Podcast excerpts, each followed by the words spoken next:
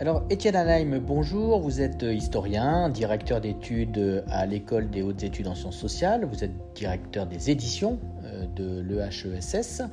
Vous êtes membre du Conseil scientifique du Louvre et avez été pendant huit ans vice-président de la Fondation des sciences du patrimoine. Ma première question est la suivante. Quels sont, selon vous, les enjeux, axes et perspectives de la recherche interdisciplinaire en matière de patrimoine ? Alors, merci beaucoup de me recevoir et merci pour cette question. Je pense qu'effectivement, c'est une des questions les, les plus importantes et une question qu'on n'a pas toujours en tête. C'est que travailler sur le patrimoine ou les patrimoines dans leur diversité, c'est euh, faire travailler ensemble des gens qui font des choses très différentes. C'est-à-dire qu'il y a euh, des archéologues, des historiens d'art, des historiens, des architectes, mais qui travaillent avec des physiciens, avec des chimistes, avec des spécialistes des sciences du numérique. Euh, à l'intérieur du monde, disons, de la recherche, de l'enseignement supérieur et de l'université. Mais ces gens-là eux-mêmes travaillent avec le monde de la culture, alors entendu comme le monde des conservateurs, euh, le monde des musées, qui est un monde en France assez différent du monde de l'université, et puis qui travaille avec euh, toute une série d'acteurs privés, euh, au premier rang desquels les restaurateurs, mais aussi un certain nombre d'associations, de sociétés, de mécènes, de personnes privées qui possèdent des châteaux, des lieux, des jardins, des, des établissements patrimoniaux ou de communautés locales. Et euh, du coup, la, la recherche sur le patrimoine, si vous voulez, pour être dynamique, et c'est un des grands enjeux, je pense, des, des prochaines années, euh, a besoin de trouver les outils et les lieux pour faire travailler ensemble toutes ces communautés. C'est-à-dire qu'en fait, le, le patrimoine est une sorte d'objet frontière, diraient les, les sociologues des sciences, c'est-à-dire un, un carrefour où viennent se rejoindre des gens qui ont des formations, des habitudes, des, des intérêts euh, qui sont très différents. Et, et, et c'est un enjeu en soi, euh, c'est-à-dire que pour arriver à, à faire progresser la connaissance, euh, mais aussi la conservation et la transmission du patrimoine, il faut en fait arriver à faire cohabiter Euh, cette variété de, de, de communautés. Et donc ça, je pense que cette dimension institutionnelle, politique, sociale, sociologique presque de la recherche sur le patrimoine, elle est à, à prendre tout de suite en, en compte si on veut comprendre comment ça fonctionne. Mais parce que c'est pas le cas pour l'instant ? Alors, si c'est euh, le cas dans la mesure du possible, et moi qui ai vice-présidé pendant huit ans la, la Fondation des sciences du patrimoine, typiquement, euh, c'est un lieu où on essaye de produire ce type euh, d'articulation, et principalement entre, je dirais, le, le monde de l'enseignement supérieur et de la recherche d'un côté, et euh, le monde qui dépend du ministère de la Culture de l'autre. Mais euh, je dirais que c'est un travail qui est toujours à recommencer. Parce que euh, on a toujours affaire à des acteurs qui ont des logiques différentes. Quand dans un projet de recherche européen, par exemple, vous mettez ensemble des communautés villageoises qui disposent d'un certain nombre d'éléments patrimoniaux et qui veulent les valoriser, des chercheurs, euh, des universités environnantes, des laboratoires scientifiques qui s'intéressent par exemple au bois ou aux pigments ou à la pierre, euh, vous avez en fait affaire à, à des gens qui doivent déjà trouver un, un langage commun.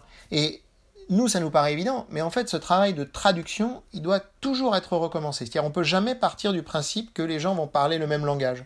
Et que, entre, disons, le, le propriétaire d'un château euh, X ou Y dans une province euh, française ou d'un jardin, les acteurs de, du ministère de la Culture qui s'intéressent à ce château, qui pourront éventuellement le, le soutenir, et d'un autre côté, euh, le monde universitaire qui peut avoir un intérêt historique, ou euh, architecturale, ou même physico-chimique, hein, sur, euh, par exemple, les matériaux utilisés dans ce château, euh, il va falloir créer une communauté d'intérêt. Et donc, euh, ça, ça fait partie du travail de la recherche, et je pense que la conscience claire de, de, de cette construction qui est toujours à refaire me paraît euh, essentielle pour la, la recherche patrimoniale, et, et souvent, on n'y pense pas assez, et du coup, euh, inversement, lorsqu'on n'y pense pas, ça peut susciter toute une série d'incompréhensions, de conflits, de gens qui n'attendent pas les mêmes choses les uns des autres. Euh, et, et, et je pense que ça euh, ralentit parfois le travail de la connaissance. Dans l'une de vos conférences, vous évoquez des enjeux de trois ordres, institutionnels, techniques et épistémologiques. Est-ce que vous pouvez nous expliquer cela ?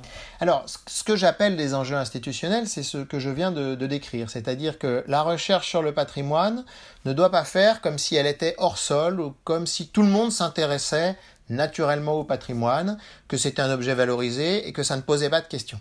Donc, ça, c'est la dimension institutionnelle. Il faut réfléchir à, à ce qu'est le patrimoine et à sa définition, à la diversité des acteurs et à la façon dont on peut ou dont on doit ou pas travailler sur certains objets patrimoniaux. La question technique, elle, euh, c'est une question qui est plus spécifiquement euh, scientifique, je dirais. C'est que le, les objets patrimoniaux, là je parle surtout de, de patrimoine matériel, hein, plus encore que de patrimoine immatériel, même si euh, on en reparlera peut-être, je pense que c'est une distinction qui est devenue moins pertinente. Les objets patrimoniaux sont euh, des objets sur lesquels euh, la diversité des sciences euh, va s'appliquer, y compris dans sa dimension technique. C'est-à-dire qu'aujourd'hui, travailler sur le patrimoine, ça veut dire poser des questions extrêmement pointues de chimie, de physique, de biologie, aussi pointues que dans des secteurs auxquels on a l'habitude de penser, euh, comme euh, la planétologie ou la biologie moléculaire, euh, et de croiser ces questions avec des secteurs comme la philologie, l'histoire de l'art, euh, l'histoire des collections, la bibliothéconomie, euh, l'histoire des musées. Et euh, cette question, je dirais, de la, de la technicité de la recherche est là aussi extrêmement importante. C'est-à-dire que, euh, en, en fait, le patrimoine doit être considéré comme un terrain d'expérimentation de nouvelles hypothèses scientifiques et euh, comme un terrain de découverte. C'est-à-dire qu'on peut euh, travailler sur des objets patrimoniaux, Euh, non seulement parce qu'on pense qu'ils sont importants ou qu'on a un attachement affectif ou un engagement, euh, je dirais, euh, individuel vis-à-vis d'eux, mais aussi parce qu'on pense que, en fait, ces objets, qui sont souvent des objets qui s'inscrivent dans une temporalité assez longue, sont des objets sur lesquels on peut faire des découvertes scientifiques au sens fort de la science. Euh, et, et, et c'est ça qui me semble important du, du point de vue technique. Et par exemple, si vous prenez le numérique, bon bah les, les, les, les outils numériques sont aujourd'hui euh, face au patrimoine euh, euh, dans une situation d'Eldorado de la recherche, c'est-à-dire que par exemple euh, les reconstitutions trois D euh, face à des objets patrimoniaux euh, peuvent se poser des questions qui sont non seulement des questions de transmission, c'est-à-dire si vous avez une belle représentation trois D pour mettre en évidence euh, un site, euh, évidemment c'est très intéressant et très commode pour la médiation. Mais ça pose aussi des questions de, de théorie de la représentation, d'informatique, de travail sur les objets, qui sont des questions euh, où la, la recherche la plus avancée, je dirais, dans les sciences, dans l'informatique et du numérique, euh, trouve à s'illustrer. Donc, euh, vous voyez, c'est, c'est ça que j'appelle, disons, l'enjeu technique euh, de la recherche patrimoniale. Et puis, dernier domaine, je distinguais euh, euh, effectivement la question euh, épistémologique, ce que j'appelle épistémologique, c'est-à-dire en, en fait toutes les questions euh, euh, réflexives où on, on se pose la question de savoir ce qu'on fait quand on fait des sciences du patrimoine ou quand on travaille sur les questions patrimoniales. Et dans ce domaine épistémologique, c'est très important de prendre conscience que euh, là aussi, on a parfois une conception, je dirais, euh, traditionnel euh, du patrimoine comme euh, vestige du passé qui doit être euh, protégé et défendu en soi et rétabli dans une forme, euh, je dirais, d'originalité. Or, justement, ce que la recherche sur le patrimoine euh, montre bien, du point de vue théorique, c'est ça que j'appelle épistémologique, c'est que euh, le patrimoine est toujours un processus. Le patrimoine, c'est le résultat de ce que les sociétés qui nous ont précédés ont patrimonialisé, c'est-à-dire ont choisi parfois consciemment, parfois inconsciemment, de transmettre. Et que nous, face à ce geste de transmission, euh, nous ne pouvons pas considérer que euh, le patrimoine consiste simplement à entretenir l'existant. Euh, il y a une transformation qui est à l'œuvre à chaque moment, il y a un processus, et ce processus, il est tout aussi social, économique, politique, qu'il est microbiologique, microphysique, qui fait que euh, ce qu'on appelle les objets patrimoniaux se transforment. À chaque moment, en fait, ils se transforment. Et la recherche patrimoniale, elle consiste à réfléchir à cette transformation et à l'accompagner d'une manière qu'on pourra trouver collectivement raisonnée et raisonnable. Qu'est-ce qu'il faut transmettre? Qu'est-ce qu'il ne faut pas transmettre? Qu'est-ce qui fait patrimoine aujourd'hui? euh, Et même, qu'est-ce que le mot veut dire? Est-ce que ce qu'on a considéré comme patrimoine euh, au dix-neuvième siècle ou dans les années mille neuf cent cinquante est encore ce qu'aujourd'hui on veut collectivement considérer comme patrimoine? C'est ces questions-là, euh, je dirais, réflexives, qui sont aussi importantes que les questions institutionnelles ou que euh, les questions techniques. Donc le patrimoine, selon vous, est de toute façon tenu d'évoluer en fonction, euh, en fonction du temps. C'est-à-dire qu'on pourrait très bien imaginer euh, qu'il faille faire évoluer, euh, le, par exemple, le château de Versailles pour euh, l'adapter euh, au changement climatique. C'est ça, c'est-à-dire que euh, très souvent, y compris les gens qui aiment beaucoup le patrimoine ou qui sont attachés par des affects, ont une vision, je dirais, euh, passéiste euh, ou fixiste de ce qu'est le patrimoine. Mais le patrimoine ne, ne peut pas euh, être considéré comme un, un objet fixe ou, ou un objet qui ne se transforme pas. Euh, euh, à chaque moment, je dirais, les objets patrimoniaux sont pris dans le flux du temps. Donc vous parlez de Versailles.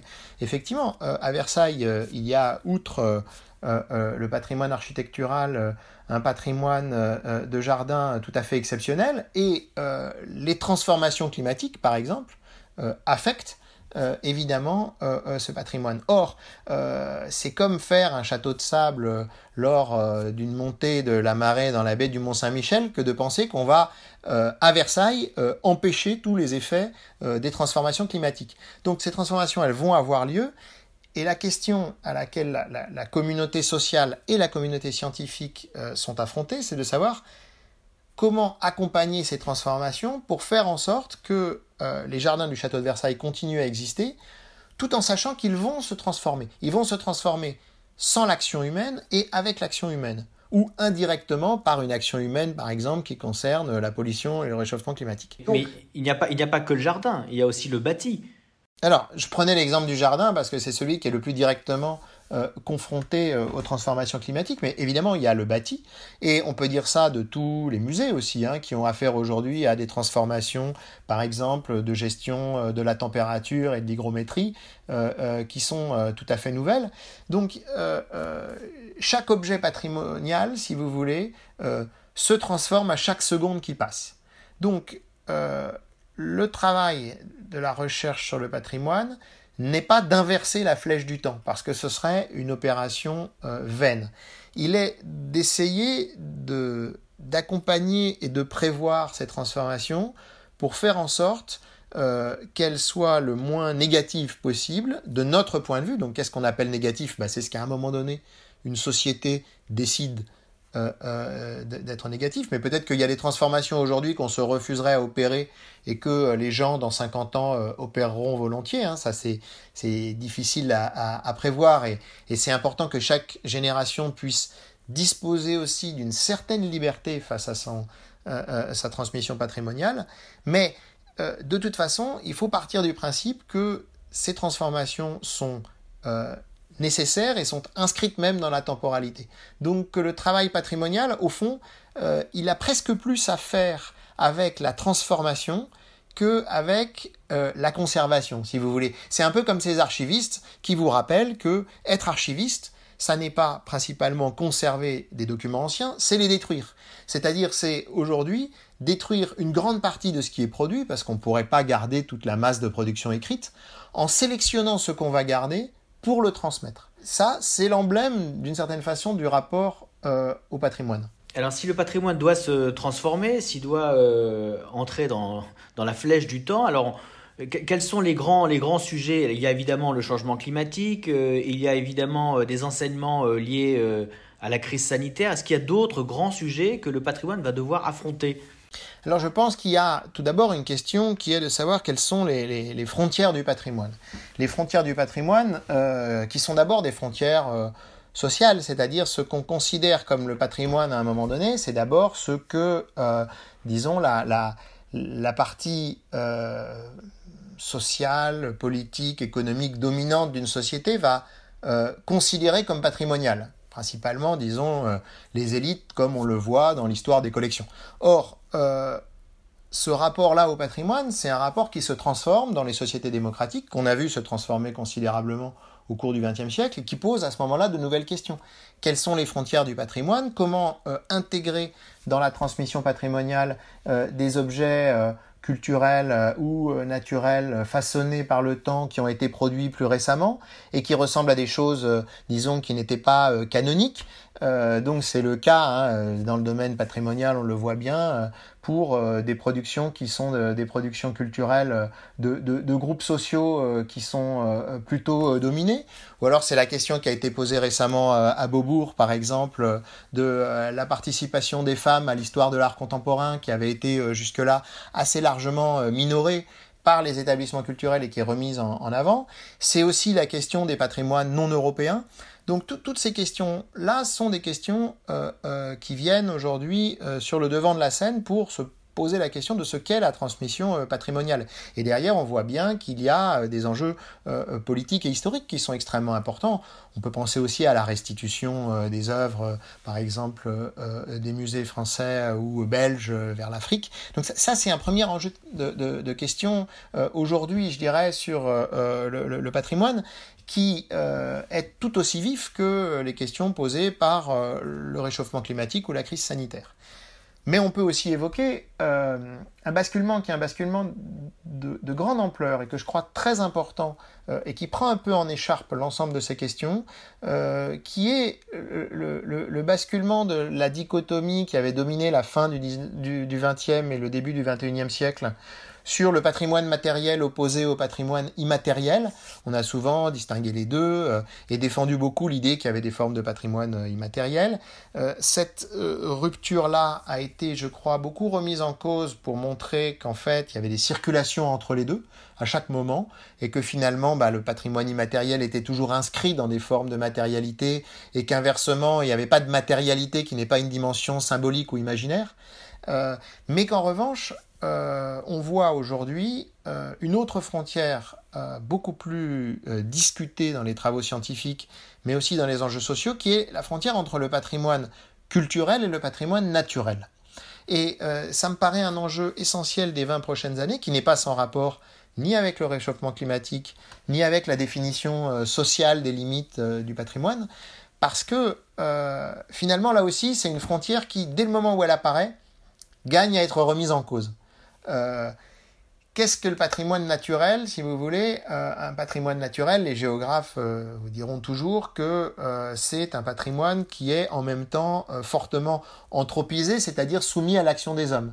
Euh, si on considère un jardin, euh, c'est à la fois un patrimoine naturel en un sens, et en même temps euh, on est tous bien conscients de ce qu'un jardin représente de travail et parfois sur plusieurs siècles.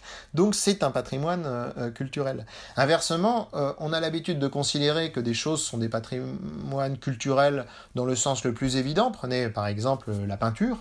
Or, euh, la peinture, c'est tout, en grande partie des matériaux organiques qui ont euh, une vie euh, biologique euh, de transformation euh, qui euh, ressortit des sciences de la nature. Donc, euh, je pense qu'une une façon très importante euh, de thématiser dans le domaine du patrimoine des questions qui sont des questions qui nous intéressent euh, très largement, hein, sur le développement durable, sur l'écologie, sur la façon dont l'homme aujourd'hui se situe dans son environnement, c'est aussi de considérer que le patrimoine peut être une sorte de laboratoire, de pointe avancée, je dirais, de la réflexion dans euh, cette interface nature-culture, hein, dont l'anthropologue Euh, Philippe Descola a bien montré qu'en fait, c'était euh, très largement euh, une fiction imaginaire très propre à l'Occident, mais qu'aujourd'hui, euh, finalement, euh, elle était largement remise en cause par euh, les évolutions euh, générales des sociétés européennes comme des sociétés non européennes. C'est le cas, par exemple, donc, des paysages. Les paysages sont une construction. Est-ce que c'est un patrimoine naturel ou culturel, hein ? Typiquement, le paysage, si vous voulez, c'est un très bon exemple parce que c'est, c'est à la fois un patrimoine naturel, si on considère que euh, ce qu'on a sous les yeux est en partie le résultat d'une évolution qui est parfois une évolution euh, euh, à l'échelle euh, des millénaires, voire à une échelle géologique encore plus importante. Et il y a cette dimension, disons, euh, d'une échelle de temps dans laquelle l'homme n'est qu'un détail qui le construit en tant que patrimoine naturel. Mais d'un autre côté, très souvent, cette naturalité, elle n'a aujourd'hui de sens pour nous que parce qu'elle a été reprise à un moment donné par les sociétés humaines. Euh, tout d'abord, en termes de transformation, prenez par exemple, euh, je sais pas, le, des choses aussi euh, naturelles que le paysage toscan ou que le paysage de la lagune de Venise, c'est en même temps des constructions humaines. C'est-à-dire que la, la, la campagne toscane est entièrement le résultat de la transformation euh, des sociétés rurales euh, de la Toscane à la fin du Moyen-Âge. Euh, ce que nous, on imagine comme le paysage toscan, ses collines, ses cyprès et ses champs, c'est profondément une appropriation culturelle d'un espace naturel. Sur la lagune de Venise, ça a été très largement euh, étudié parce que c'est un très beau lieu pour réfléchir à, à, à l'articulation entre société humaine et environnement. Là aussi, euh, c'est une construction qui est tout à fait euh, euh, une sorte de co-création de l'homme et de la nature. Et puis, c'est encore plus que ça parce que la notion même de paysage hein, que vous venez d'employer euh, est fondamentalement une notion culturelle. C'est-à-dire que le paysage existe à partir du moment où des sociétés humaines instituent un, un point de vue sur euh, des lieux ou un environnement et euh, vont considérer que ces lieux ou ces environnements sont susceptibles d'un regard euh, patrimonial, d'un regard même esthétique. Hein. L'idée de trouver un, un, un paysage beau, par exemple, c'est une idée qui a une histoire. Donc, euh, le paysage comme objet patrimonial est à la fois un objet naturel et un objet culturel. Et, que, et c'est comme ça qu'il faut le considérer, parce que du coup, ça permet de, de réfléchir autrement au rapport que euh, les sociétés humaines aujourd'hui entretiennent avec leur milieu, pour montrer que finalement, cette euh, frontière qu'on voudrait toujours euh, traditionnellement euh, si euh, étanche entre euh, ce qui est l'humain et ce qui est le non-humain, est en fait une frontière beaucoup plus perméable euh, qu'on l'imagine. Donc ça veut dire qu'en fait, la transmission du patrimoine est une question euh, purement politique.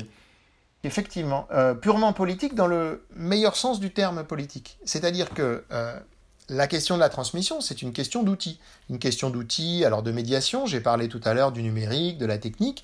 C'est une question aussi euh, de politique euh, à travers euh, l'école, à travers euh, le, le, le, les musées qui sont des institutions euh, politiques.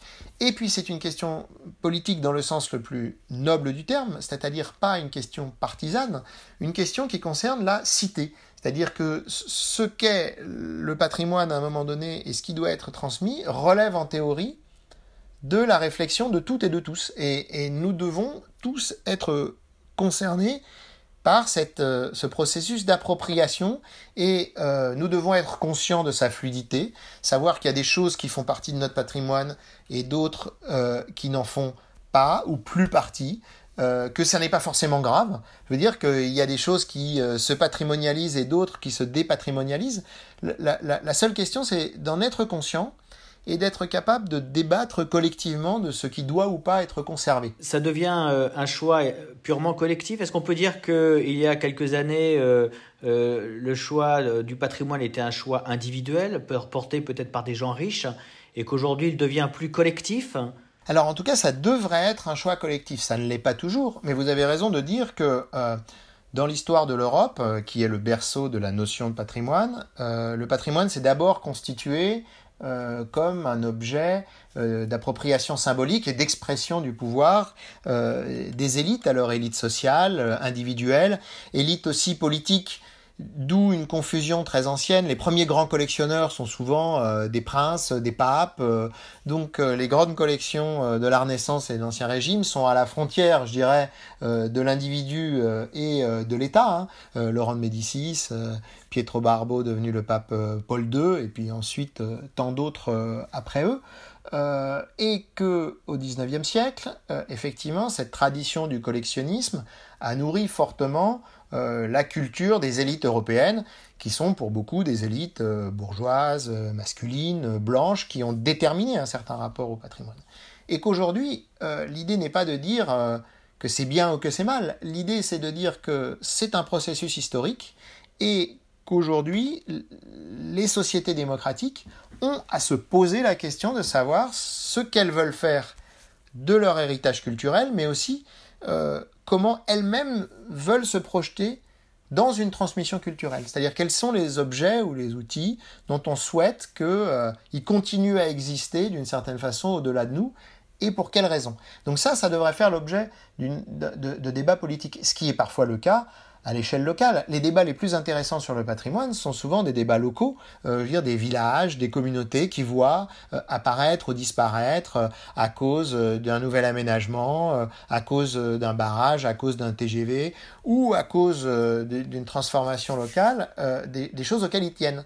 Donc là, à chaque fois, d'une certaine façon, euh, on doit se confronter à euh, notre souhait collectif, et dans l'idéal, mais c'est un idéal hein, ce que je décris, ça, de, ça devrait pouvoir faire l'objet de débats démocratiques. Ensuite, dans la pratique, on sait très bien que euh, très souvent, ces actions patrimoniales euh, sont euh, gouvernées euh, par les gens qui sont intéressés d'abord, euh, parfois par les gens euh, qui se les approprient, et qu'on n'est pas là non plus dans un monde de démocratie participative euh, absolue, mais, mais c'est important de se représenter les choses de cette façon-là. Et aussi bien pour euh, réfléchir à ce dont on hérite que pour réfléchir à ce qu'on va transmettre. Parce que euh, il y a une chose que la recherche sur le patrimoine apprend aussi, c'est à se garder euh, du fantasme de la transmission intégrale. C'est-à-dire que euh, on ne peut pas, euh, une société ne peut pas transmettre euh, tout ce, qu'est, ce dont elle a hérité et qu'elle croit important. Donc, euh, je dirais que savoir se débarrasser du passé est aussi important que de savoir le, le conserver et le transformer. Euh, mais c'est ce rapport-là au passé, ce rapport qui est à la fois fait de liberté et euh, de fidélité, qui, qui est au cœur des questions patrimoniales. Alors, euh, quelles sont les grandes questions que se pose la recherche à propos du patrimoine ? Parce que, par exemple, euh, le, la question du patrimoine et du changement climatique n'apparaît euh, qu'en deux mille dix-huit dans un rapport du GIEC. Il y a quelques, euh, quelques études euh, à ce sujet, mais qui datent que des années deux mille dix à peu près. Est-ce que, au-delà du changement climatique, il y a des grandes questions euh, auxquelles euh, tente de répondre la recherche en matière patrimoniale ? Alors, je pense que la, la recherche en, en matière patrimoniale, si vous voulez, elle est extrêmement euh, large, dans la mesure où, en fait, elle prend les objets patrimoniaux dans leur spectre intégral. Euh, je l'évoquais tout à l'heure et j'y reviens une seconde. Euh, il y a une partie de la recherche qui est de la recherche fondamentale. Et là, dans le domaine de la recherche fondamentale, les grandes questions de la recherche patrimoniale euh, sont ces questions interdisciplinaires auxquelles je faisais référence au début sous un angle institutionnel, mais qu'on peut reprendre là sous un angle plus scientifique. C'est-à-dire que les grandes questions aujourd'hui de la recherche patrimoniale, c'est comment, euh, principalement, arriver à articuler euh, des données qui viennent de la physique, de la chimie, de la biologie, à des données qui viennent de l'histoire, de l'histoire de l'art euh, ou euh, des sciences humaines, euh, tout en prenant en compte euh, la profonde transformation numérique qui modifie le rapport aux données en général. C'est-à-dire qui fait que, par exemple, on peut avoir accès à des données de laboratoire ou à des données de musée d'une façon euh, tout à fait inédite aujourd'hui. Mais, mais ça, c'est vraiment, je dirais, la part de, de connaissance, c'est-à-dire la part de ce qu'on appellerait la recherche fondamentale. Et puis, il y a tout ce qui concerne euh, ce qui est plutôt la recherche appliquée, c'est-à-dire la question de la conservation et de la restauration. Et ça, c'est un deuxième ensemble de questions aujourd'hui pour la recherche euh, patrimoniale qui consiste euh, finalement à Euh, entendre les questions des restaurateurs et des conservateurs, ce qui nous re- revient par exemple à prendre en considération les questions de changement climatique, de transformation, à les traduire dans des questionnements scientifiques de, de sciences fondamentales, et ensuite à retraduire la réponse, c'est-à-dire à réfléchir à l'application et à des solutions concrètes. Comment on fait aujourd'hui, par exemple, pour aider euh, des conservateurs, des conservatrices qui ont affaire à des collections qui se détériorent plus vite qu'autrefois pour telle ou telle ou telle raison.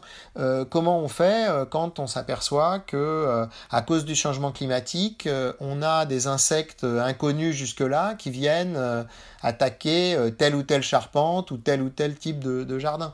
Euh, toutes ces questions-là de, de recherche appliquée, euh, de restauration, de techniques de restauration, Euh, euh, sont essentiels avec tout ce qui les accompagne, c'est-à-dire par exemple une réflexion sur la réversibilité des restaurations. Comment faire pour utiliser des produits qui ne vont pas à leur tour détériorer les objets patrimoniaux ? Ça, c'est une grande question euh, aujourd'hui. Comment essayer d'être le moins invasif possible ? Alors évidemment, le Graal, euh, c'est toujours euh, ce qu'on appelle l'analyse non destructive, c'est-à-dire réussir à analyser des objets patrimoniaux, que ce soit des manuscrits, des tableaux euh, ou des bâtiments, sans les abîmer. En même temps, on sait bien que dans un certain nombre de cas, pour faire de l'analyse physico-chimique, on doit analyser les échantillons, donc on doit les, les détruire, hein, il ne faut pas se le cacher. Mais d'un autre côté, comment limiter cette destruction ? Bon, bah, tous ces enjeux-là sont des enjeux qui sont extrêmement importants du côté de la restauration et de la conservation. Et puis, dernier enjeu que je distinguais hein, tout au début, euh, sur la question de la transmission, et là, c'est là où la recherche euh, dans le domaine patrimonial a le plus à voir avec la question de la sociologie des publics, la question de la réception, Euh, la diversité des publics euh, aujourd'hui, euh, des formes de médiation, et on retrouve la question numérique sous un autre angle, on retrouve la question de l'école et de l'éducation nationale et de son engagement dans ce type de, d'outils, Euh, et euh, plus généralement, si vous voulez, autour de la question de la transmission, disons, ce qui fait que le patrimoine est à la fois aujourd'hui un objet politique, un objet économique, hein, parce que dans le secteur du tourisme, par exemple, et on l'a vu au moment de la crise sanitaire dans euh, l'Île-de-France, hein, le secteur du tourisme est en fait un secteur très important de, de, de l'économie des, des pays développés à, à fort capital patrimonial, euh, je dirais. Euh, euh, donc un, un, un, un domaine politique, un domaine économique, un domaine euh, euh, sociologique, sur lequel existe également de la recherche, et euh, une recherche qui est vraiment très importante pour aider la société, je dirais, à, à s'orienter elle-même dans ses choix. C'est-à-dire mieux connaître, par exemple, les publics, euh, mieux connaître l'économie euh, du patrimoine, euh, c'est des outils Euh, qui vont permettre, euh, quand il y a un débat public euh, sur, par exemple, le budget de la culture, euh, de faire des choix qui seront des choix plus éclairés, je crois. Et est-ce que la, la crise sanitaire euh, a soulevé de nouvelles questions, puisque l'O M S a l'air de dire que ce n'est, qu'une, ce n'est que la première d'une longue série. Est-ce qu'il y a de nouvelles questions soulevées euh, euh, à cause de cette crise sanitaire, notamment parce qu'on a bien vu qu'il n'y avait plus de public dans les musées ni dans les châteaux? Bah, la crise sanitaire, elle a mis, je crois, mais après c'est une perception d'acteur engagé, hein, donc euh, je ne dis pas que j'ai raison, la crise sanitaire a mis euh, la question culturelle sur le devant de la scène, d'abord par son absence, ou par, euh, c'est-à-dire qu'on a pu constater ce que euh, faisait à euh, l'ensemble d'un continent, si c'est l'Europe ou la société française, l'arrêt total de la fréquentation des musées, des salles de spectacle, des bibliothèques, et on a pu voir à la fois que de nouveaux outils numériques permettaient euh, de faire des concerts en ligne, euh, de lire des livres euh, numérisés, euh, de visiter euh, le Rijksmuseum ou le Met à New York euh, à travers son ordinateur. Et en même temps, on a pu voir que euh, cet horizon numérique, euh, il était très utile, très riche, mais euh, qu'il ne remplaçait pas ce qu'il pouvait y avoir de vivant dans le rapport culturel et patrimonial. Et, et du coup, à quel point, euh, finalement, ces, ces lieux euh, du patrimoine et ce contact avec euh, les objets matériels ou avec le spectacle vivant ou, euh, euh, avaient pu manquer. Et donc, je pense que la, la, la, la crise sanitaire, elle est importante d'abord pour ça, c'est-à-dire par ce processus de prise de conscience. On a beaucoup discuté hein, de savoir quels étaient euh, les commerces de première nécessité, ce qui devait rester ouvert, et cetera. Et, et on voit que, finalement, la... la La fonction culturelle et patrimoniale dans nos sociétés, elle, elle est centrale et qu'elle s'est exprimée à ce moment-là par toute cette frustration de ne pas pouvoir plus rapidement réouvrir euh, ou, ou visiter euh, ou interagir avec euh, le monde du patrimoine. On ne peut pas faire société sans culture. C'est ça. Et alors, est-ce qu'il y a euh, des angles morts, c'est-à-dire des, euh, des sujets euh, qui ne sont pas étudiés et qui permettraient euh, de proposer de nouvelles pistes de recherche hein, en termes de patrimoine toujours ? Alors, euh, c'est difficile de répondre à votre question euh, d'une manière simple parce que, euh, d'abord, tous les spécialistes euh, trouvent toujours que dans leur domaine, il devrait y avoir plus de recherche. Donc, je pourrais vous dire, c'est un peu dommage qu'il n'y ait pas plus de travaux. Je sais pas, moi, j'ai beaucoup travaillé sur la question de l'histoire de la peinture. Il y a plein de choses dans le domaine de la peinture que les spécialistes aimeraient savoir et qu'ils ne savent pas encore parce qu'il n'y a pas eu suffisamment de, de, de projets de recherche. Donc, ce, ce serait trop simple de répondre, euh, je dirais, par une sorte de logique d'égout à cette question euh, des angles morts. En revanche, euh, la, la, la question me paraît euh, plus cruciale si on revient à ce que je disais tout à l'heure sur le problème de l'immatériel ou du matériel, le problème de la nature ou de la culture, ou le problème du patrimoine légitime et du patrimoine porté par des groupes sociaux qui justement sont considérés comme moins centraux ou moins légitimes à défendre. C'est-à-dire qu'au fond, je pense que les angles morts sont sur les frontières. Que euh, l'endroit où il y a des angles morts, c'est l'endroit où euh, il y a des jointures et que euh, parfois ces jointures n'ont pas été euh, véritablement explorées et donc qu'on s'aperçoit que là, il y a des questions qui n'ont pas été posées de cette façon-là. Et je pense que euh, les exemples que vous m'avez incité à prendre tout à l'heure, hein, sur la question du paysage par exemple, sont typiquement de ces jointures qui sont en train d'apparaître comme des problèmes tout à fait euh, intéressants et, et tout à fait nouveaux. Euh, mais euh, ce que euh, je rappelais, euh, par exemple, dans la question du rapport entre euh, l'occidentalité du patrimoine et ce qu'on fait des objets, des artefacts euh, ou euh, des traditions non occidentales et dans quelle mesure elles peuvent être intégrées à la notion de patrimoine ou pas, est aussi un de ces angles morts. C'est-à-dire qu'aujourd'hui, la question ici est une question qui est très importante et elle ne se résume pas à l'idée je dirais, un peu euh, sympathique et bienveillante, mais euh, un peu réductrice, de dire bah, « les autres ont aussi un patrimoine ». Parce que la notion même de patrimoine est déjà une notion qui engage toute une série de rapports au monde. Et donc que, là aussi, le problème d'avoir des, des débats ouverts sur ce que d'autres sociétés peuvent considérer comme légitime ou pas en termes de patrimoine, ou sur ce que d'autres formes de transmission peuvent euh, nous apprendre, est une question, je pense, euh, très importante euh, aujourd'hui pour les, pour les sociétés européennes, occidentales, dans un sens plus large. Merci. Alors, pour terminer, euh, quel est votre regard, vous, sur le patrimoine, je dirais, à l'aune deux mille quarante ou deux mille cinquante? Est-ce que vous avez un regard plutôt optimiste, pessimiste? euh, Est-ce que vous pensez que c'est une question qui va prendre de l'ampleur ou qui, au contraire, euh, risque de, de, de diminuer? Alors moi, je pense qu'il ne faut pas du tout céder à tous les discours euh, pessimistes, négatifs et, et défaitistes. D'abord pour des raisons qui sont des raisons de stricte euh, objectivation sociologique. On n'a jamais autant parlé du patrimoine qu'aujourd'hui. C'est-à-dire que la question patrimoniale, qui est une question qui a des racines au dix-neuvième siècle, est devenue une question clé dans les années soixante soixante-dix, et elle n'a cessé de monter aujourd'hui. Et les gens qui euh, déplorent euh, la perte du patrimoine, en réalité, euh, alimentent un processus dans lequel euh, ils ne cessent de conférer davantage de légitimité au patrimoine. Je pense que dans un pays comme la France, il n'y a jamais eu autant d'argent investi dans la recherche sur le patrimoine que euh, ces dix ou quinze dernières années. Donc on, on, on ne peut pas considérer sérieusement que le patrimoine est une question qui est mise de côté. On pourrait même dire que le patrimoine fait plutôt partie de ces expressions un peu obsessionnelles dans le rapport des sociétés européennes à leur passé. Euh, c'est vraiment quelque chose qui revient. Donc euh, il, il y a une actualité de la question patrimoniale qui fait que, euh, objectivement, simplement, elle est là. Donc la grande question pour le futur, c'est d'abord de considérer que ça peut être une bonne chose que cette question soit là, mais qu'il faut réussir à, à la maîtriser. C'est-à-dire que euh, il, il, il ne faut pas que la question patrimoniale soit abandonnée en termes de, de recherche, de conscience collective, de culture, mais il ne faut pas non plus que la préservation patrimoniale devienne euh, le mot d'ordre euh, d'une forme de passéisme ou de régression. C'est-à-dire que, de toute manière, euh, ce qu'apprend le patrimoine, c'est que euh, la flèche du temps est irréversible. Et donc qu'il n'y a, il n'y a pas d'état authentique euh, et originel euh, où, à un moment donné, euh, l'identité française pouvait euh, correspondre à un patrimoine donné. Il y a juste un processus de transformation, et ce processus de transformation, euh, il s'agit de le maîtriser pour ne pas en être dupe, pour ne pas en être victime, mais pour en même temps en tirer la meilleure part. Le patrimoine est soumis à la flèche du temps, il se transforme inévitablement et doit donc être accompagné. Merci infiniment Étienne Anheim pour cet échange particulièrement riche. Deux ouvrages à recommander pour ceux qui veulent en savoir plus. Le travail de l'histoire de vous-même aux éditions de la Sorbonne est paru en deux mille dix-huit et Le patrimoine en recherche d'avenir, un collectif paru en deux mille dix-neuf aux éditions Paris-Nanterre. Quant à nous, nous nous donnons rendez-vous dans un mois pour un nouvel épisode de notre série de podcasts Le patrimoine demain. À très bientôt.